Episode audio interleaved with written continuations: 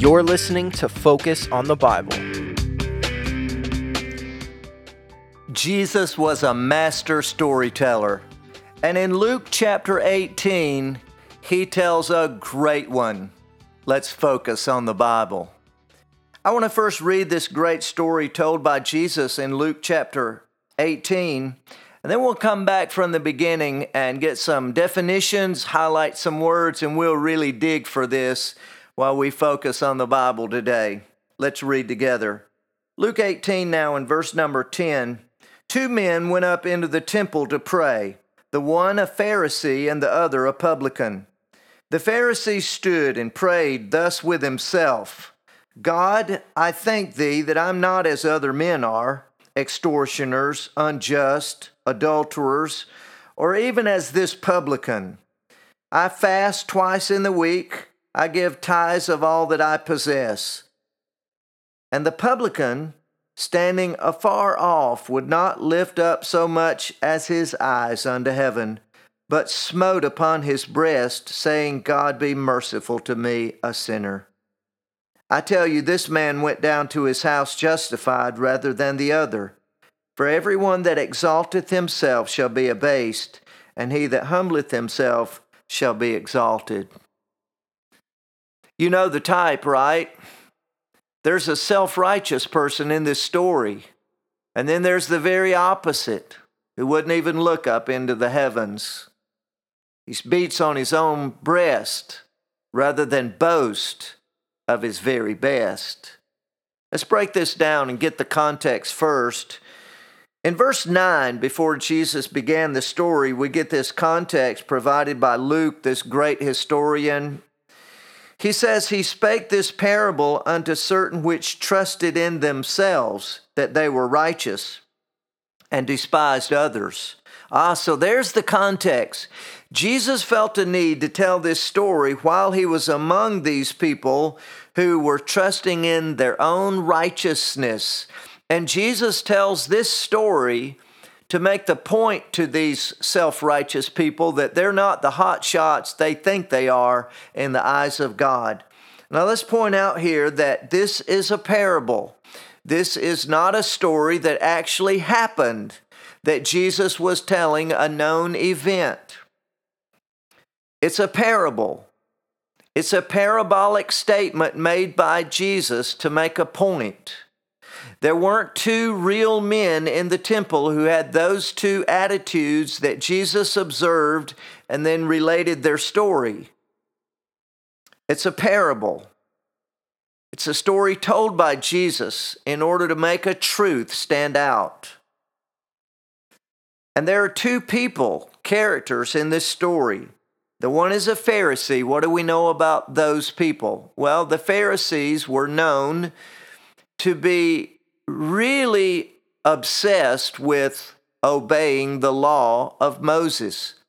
In fact, they thought they were so good at obeying Moses' law, they had that in the bag, and they actually added their own oral law to Moses' law. And they trusted in themselves that they were righteous enough for God while looking down their long religious noses at other people. That's what Pharisees were known for. And it was known that Jesus had the most trouble with those Pharisees because that's just tough, right? When someone thinks that they're too righteous to need Jesus as a Savior, well, they're going to be on unsolid ground with Jesus. The other character in the story is a publican. Now, that's a fancy name for a tax collector. What were they known for? Well, they were very unpopular people. They were unpopular because it was known that a lot of them were cheaters. They would come banging on your door demanding that they receive a tax from you, and they made it up as they went along. If they could get it, they would. And they were known to be cheats and despised in the community. You couldn't have two more different people than these two that's revealed in the very prayers they make as they go to the temple to pray. Now, they're not hearing a preacher, no one has invited them to pray something. They went to the temple themselves by their own wishes, and they offer these prayers to God. It's very interesting that the Pharisee, Luke says, stood and prayed thus with himself. With himself. It's as though this prayer didn't make it past the ceiling of the temple. This guy is praying with himself. It's not a prayer towards God to be received of God. He's praying with himself. And as he prays, it's clear what his attitude is about himself. He's better than other people. Why is he better? Because of the things he's doing. Verse 11 says, The Pharisee stood and prayed thus with himself God, I thank thee that I'm not as other men are. wow. I don't think this guy would be fun to eat breakfast with. He's stuck on himself, he's full of himself. When he gives thanks to God, he's thanking God that he's better than everybody else. He says that I'm not as other men are extortioners, unjust, adulterers, or even as this publican. So he's looking right at the tax collector and thanking God that he's not like him. And then he details it to God in his prayer how good he is. Verse 12 I fast twice in the week. I give tithes of all that I possess. He has this little man a great need to detail his deeds before God. And in making a plea for how he should be justified, that is shown to be holy in the eyes of God, he appeals to himself. He appeals to the works that he does. He fasts, and he does it twice every week. And he gives tithes all the time of all his money. And based on that, this man apparently has a great opinion of himself that he must be approved by God for his own works that he does. The publican couldn't be more opposite in his attitude of himself and God. Verse 13 And the publican, standing afar off, would not lift up so much as his eyes unto heaven, but smote upon his breast. This man is actually full of contrition. This man knows his place before God. He knows God's place before him. He's not able even to look toward the heavens, and he beats on his breast in sorrow for what he knows he is a sinner. And he sees God for who he is the Master, the Lord, the only one who is the right judge of men. He stands afar off, he beats on his breast, he makes a very short prayer to God God, be merciful to me, a sinner. But, buddy, when he prayed that little short prayer to God, he hit a home run in the eyes of God. Let's break this down. This word merciful, the request made by that tax collector, in the Greek, he spoke a word, hilaskomai hilaskomai. It's a word that means to conciliate. And it's a word that is a cousin of another Greek word, hilasterion, hilasterion, that is translated as a propitiation when it refers to Jesus and what he did on the cross. Jesus made a propitiation payment to God at the cross. It means that he fully satisfied the demands of God for our sins payment. The hilasterion, the satisfactory payment. And it's that which this sinner appeals to for his own conciliation with God. And that word is also used to describe the mercy seat of God. I want to describe this today. The mercy seat is the cover, it's the lid of this box of God, the ark of Moses. And that is the thing that represents the very presence of the holiness of God. And that high priest, when he would enter into the Holy of Holies to make an offering for the sins of the people one time a year, he would take the blood of an animal sacrifice that represented the blood of Jesus to come.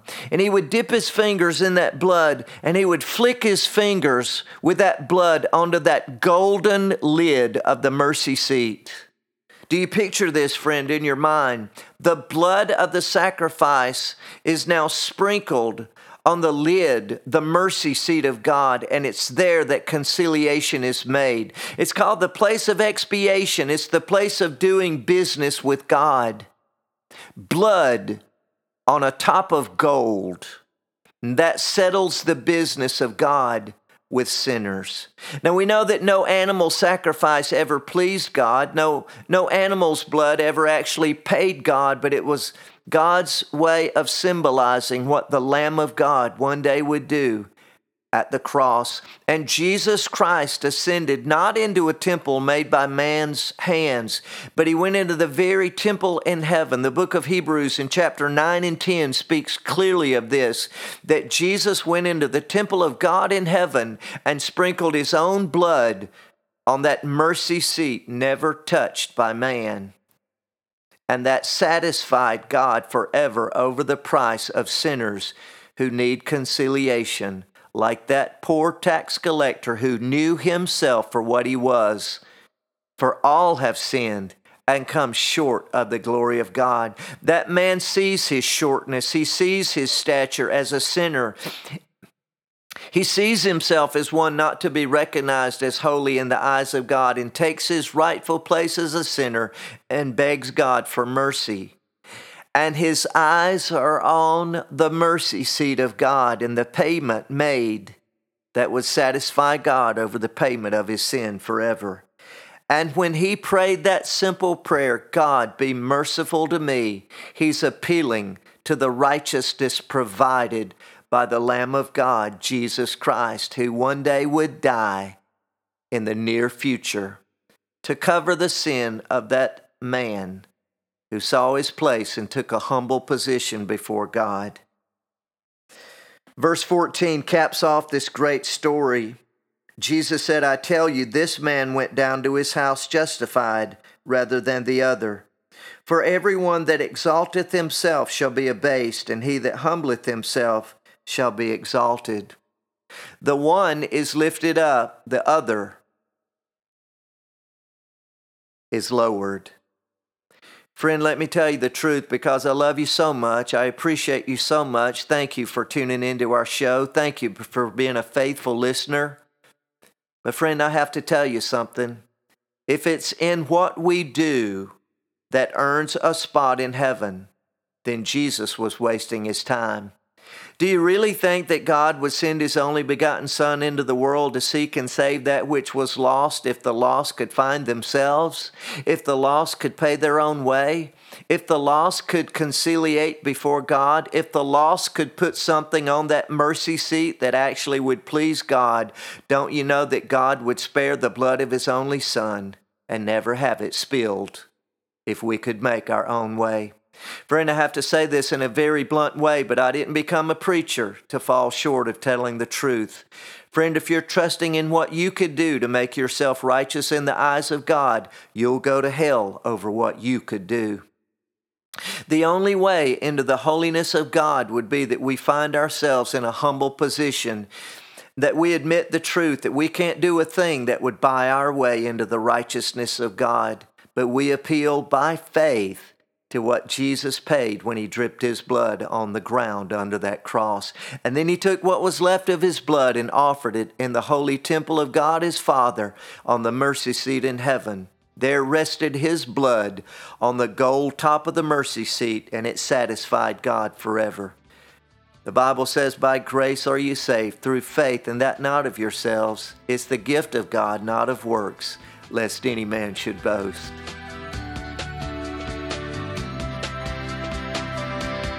This episode is a production of Focus Evangelistic Ministries Incorporated. For questions or comments about this episode or another biblical topic, you can write to us at Focus Ministries Incorporated, P.O. Box 498, Danielsville, Georgia 30633. For more information about our ministry, you can visit our website, freddiecoile.org. That's F R E D D I E C O I L E dot org. We hope to see you again for next week's episode of Focus on the Bible.